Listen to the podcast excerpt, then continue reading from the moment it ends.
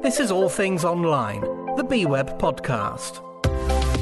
My name is Paul, and with me we've got Zoe Ashby, who's the managing director of BWeb. For the last episode, you, you kind of recovered from that okay by now, yes? I, have recovered, fully recovered. Yes. Good, good. um, all right, so this program is titled Worldwide Mistakes, and if I did a logo, I'd probably have a W one way up, a W one way up, but the same W upside down, and change Brilliant. it. To, is that does Yeah. that work? Yeah, yeah. See, that's great. I'm good. I'm good. Yeah. um, right. Okay. So the first question then to you: What are the most common mistakes that people make over and over and over again with regards to their website? If there wasn't an open-ended question that was big enough, that's probably the one. It is. So, um, so, so we'll- start by assuming that the project has the right team on board. So you have Right. you have the correct team. So you haven't made a mistake with recruiting somebody. Um, you've got the correct team on board. You've got the correct brief on board. Yeah. Um, so the main two mistakes that I see after that is mainly to do with content and also to do with when the website has ended. Um, so if we start with content, I'm going to use brochures to kind of paraphrase and show and de- illustrate the differences. If you were going to a print designer to print a brochure, you would have found somebody that you like the look and feel of. You'd give them a brief, you'd give them some images and your branding, and you most definitely would give them all the content for your brochure. And, and by that you mean the words. the wording, yeah, Yeah. the messaging, the mm-hmm. wording. I can't imagine any circumstances where you would try to hire a brochure designer but not give them your wording. I don't think that would ever happen. Mm-hmm. And if you did, you would end up with a fairly fairly basic Yes, brochure yes. with not a lot of content in there. And I think I mean, for 15 years we've been building websites, and for 15 years I can honestly count probably on one hand the amount of times a client has come to us with the content for their new website. Now I understand that it's chicken and egg more so than a brochure because a brochure's got an A4 page and you can kind of see how it's going to look. A website can be much more dynamic than that. But I think it's really important that the content is integral to the start of the project and not something that's hoofed in a week before it goes live, after it's been built, after it's been designed. Because what happens then is the words become secondary.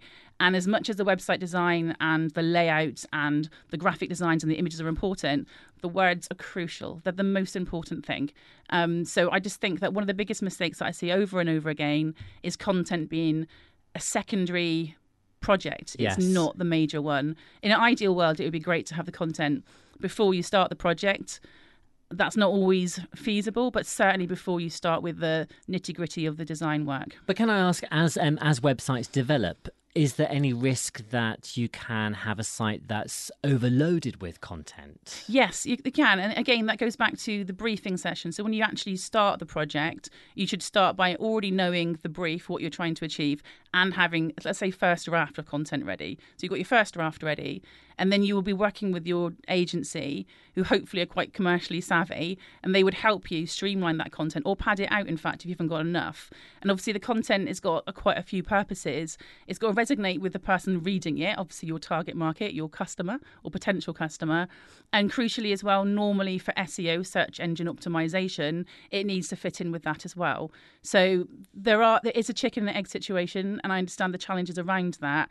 But I just think it's beneficial for everybody. The results are better when the content is at the forefront and the foremind, and not an afterthought. And um, in terms of the, how you arrange your content, is there a, is there a specific or proven method of doing that? Should you always open with a certain story? I mean, do you, you know, should should the, a website front page, for example, have the entire history of your company, or should you be a bit more structured about how you approach it? Good question, things? and I think. I think we can be much more relaxed in this approach than we used to be because you just mentioned a homepage, and we're all used to the idea there's a homepage, an about us page. Am I showing my contact page. age No, and that's fine, and that's how websites Because I, I, work. ca- I can remember the days, right, where you visit a website. So you go to www.mywebsite.com. Yep. And then you'd have a screen that comes up and it says, with the logo normally, Loading. if you're lucky, if you're lucky. Oh, and, yes. And then it would say, click to enter our Yeah, website. It's splash like- screens. Is that what they're called? That's splash what they're screens. called, yes. I, I'm sure that I've only I've only seen them in my bathroom. But what? Um, but what a silly idea, though. Can you imagine? Yeah. Trying to hide your content behind a click now to enter because you feel that your logo Where did is that the come most important from thing. and why? Is, is, Is it like a front door concept or yeah, something? it's it's, just- back to when when websites were very very similar to brochures, which is why I'm using them for illustration. Um, and these days, you still have a homepage, and the homepage is really very important. But what you've got to remember is every single page on your website, every single one, could be the landing page that your potential customer is, is landing on first. You've got I- you've I got little you. control. Okay. It, it can be the homepage, and very often that might be the case. But if you're running a pay per click campaign or a TV advert or a Facebook advertising campaign, you probably wouldn't be sending them to your homepage because you would already know what keywords you're targeting, what phrases you're targeting, what demographic you're targeting, and you would probably send them to a landing page. And that landing page then is designed to capture that particular user journey and that demographic. So just go back a few moments. You lost me a little bit there. A- Sorry. A, landing page. So that's where does I mean that's what, what what's a landing page? So a landing page would just be a page on your website that you've decided is going to be the specific landing page for that campaign. I've so got you. slash campaign one slash campaign two, whatever Uh-huh. it might be. It may be a, a- an existing page on your website. It may be one that you've curated just for that particular particular piece of marketing, or it could be sometimes a page that is on your website but doesn't really link to the rest of your navigation. It completely depends on the strategy that you're implementing. But the point being really that we are in a situation now where we can create content for that user and we know much more about them than we ever did before. So we don't need to worry too much about home pages. All things online. Follow the BWeb team on Twitter at BWeb Agency. Do you find that you've you've come across seen examples or experienced clients that basically um, they kind of want to be too clever? Does that happen? It does happen, and we we, we have inherited um, projects where there've been many many landing pages oversubscribed, and the nitty gritty has been thought about so much that the entire project has been on that strategy and not on the implementation. There has to be a balance, um, and that kind of leads me into my next bit actually, which was the, the second thing that I think is a fairly big mistake that most business owners will make with a website project is where they draw the line at the project ending. And this is something that makes me quite sad because for 15 years we've been building websites and we build a website with all these ideas. And then during the design phase and the build phase, we kind of streamline those, those ideas and then we produce a website, which is then launched. And just like a printed brochure, you may spend ages and ages and ages thinking about how you want it to look, and you send it off to print. You have ten thousand of these in your office. Then send it to print again because you you noticed a mistake. That's it, and that's the point. So when you've noticed a mistake, you would immediately send it to print. You Yeah. wouldn't keep the old brochure there. Though, of course, you know you do exhibitions. You might be trying to get rid of these things, you know, all the yeah, time. Yeah. Um, but if you had the ability to sit and watch somebody read your brochure, and you could sit next to them, and you could ask them, you know, which bits were they interested in, which bits were missing, and you could have that insight.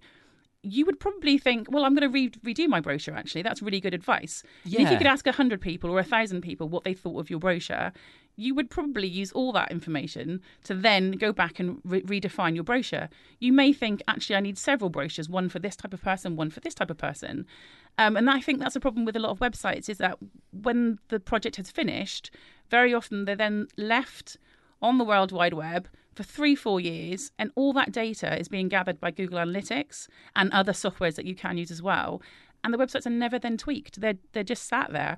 And that makes me kind of sad because if you can see that a certain page, people are reading it and they're really interested, why would you not use that to leverage your business? So would you say like uh, uh, therefore a mistake is somebody not effectively surveying the effect effectively surveying the effectiveness that, that's good english for you um, the effectiveness of their website they're kind of not analyzing it in any way shape Yeah. or form it's just done and dusted that's it as you said quite rightly so a line's been drawn under it that job's been done it's published any everybody will interact with their website and they're really really overthinking it then it goes live they kind of breathe a sigh of relief Yeah, and then yeah. off they go into a different project and you're up against you're up against technical developments as well, aren't you? Because in this in this day and age, a vast number of people are visiting websites using mobile devices only. Yes. where the screen could be as big as a an iPad Pro. Lovely if you've got one of those. I, I would like one for Christmas. Yep. Um, or as small as the the iPhone five. Five years ago. It was more desktopy, wasn't it? Yes, People it was, and That's not long ago. Yeah, and we we have got clients that are maybe 80, 90% is mobile.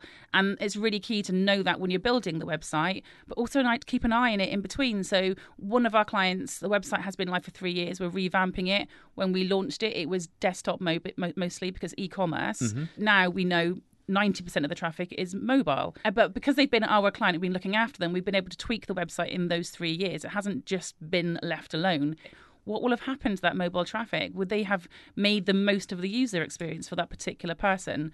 Um, and that's what worries me is that when you launch a website, you consider it the end of the project, but really it's only the start of gathering the information from your users and tweaking the website accordingly, and obviously keeping up to date with technology changes. So, any other common mistakes, be they complicated planning ones or simple and you know straightforward ones? For example, in the last 12 to 18 months, the importance of an SSL certificate is a thing. I mean, it's, it's so incredibly boring and dull, but somebody somewhere needed to register an SSL for your website and then change the domain name to be HTTPS. Okay, how Is- does that look to the user? What does that mean? For most of our clients, it doesn't really mean very much Yeah. because it started off as something that was important for e commerce websites and for Uh-huh. sites taking p- personal and private information, and it put a little padlock on the top left hand Oh, corner. Oh, yes, I get you. Yeah, when it yes, the padlock thing. Yes. Yes. So it Yeah, started off as yeah. being a recommendation, and then it became quite important to have that if you had the personal information. Right, okay. And then sadly, last year, some of the browsers started panicking essentially. So if you didn't have an SSL,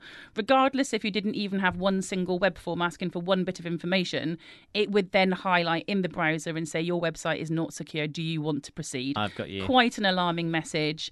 And it's such a small but detail unnecessarily so. unnecessarily so. Yeah. But of course, if, if you are a business owner and you go to see your website and you see that, you're a bit unsure why that might happen. Mm-hmm. And there's little tiny details like that GDPR and lots of different things that change. So Mm-hmm. it's important to keep in touch with your your agency to make sure that all these things you're, you're remaining compliant.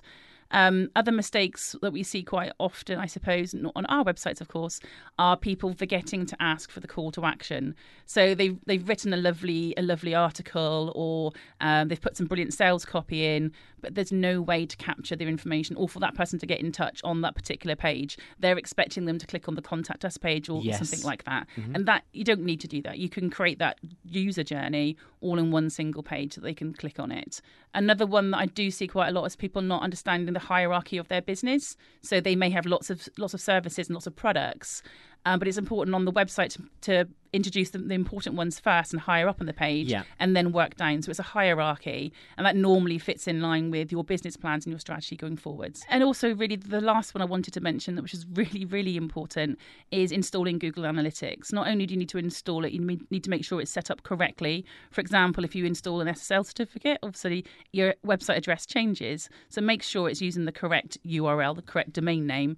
But look at it, set up some reports and have it send it to you every single month. Once you have that, you can dip into it and have a look at it whenever you like. And in a, in a nutshell, for those who aren't, you know, you've mentioned Google Analytics, which is what? It's a free tool that Google supply. If you mm-hmm. if you googled Google Analytics, Yes. you would be able to register for it. It's incredibly easy to install. It isn't something that should ch- ch- cost you any money or anyone should charge you for. It's very very simple. It gives you all sorts of information about the demographics, about the stats, where your visitors are coming from, and that information then can help you to make better decisions going forwards. Interesting to consider how a lot of the mistakes that you've mentioned actually link back to your business development plans. You know, when you mentioned about hierarchy, that should reflect your business plan.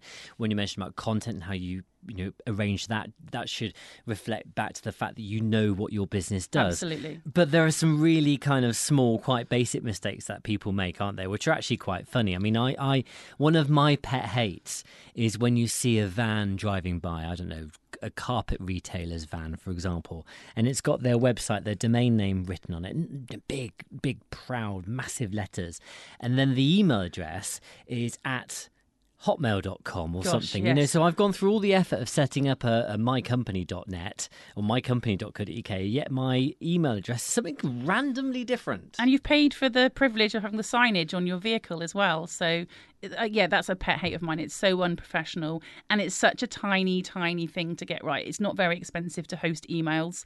Normally, if you've got a hosting of a website, it comes free anyway. Um, Google provide that service for about five pound a month, so um, it, it's it's much better to get professional services than use the Hotmail free things. Not very good at all. And talking of sign writing, another mistake um, I often see as well, which which really annoys me, is when the first W on www dot.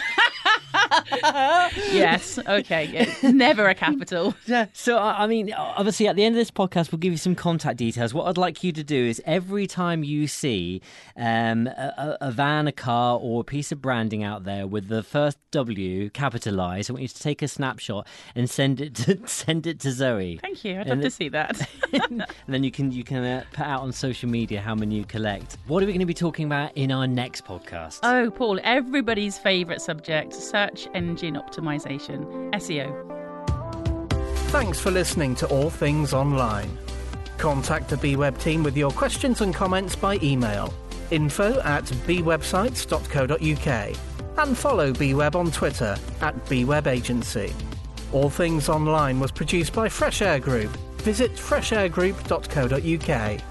Joint copyright BWeb Limited and Fresh Air Studios Limited.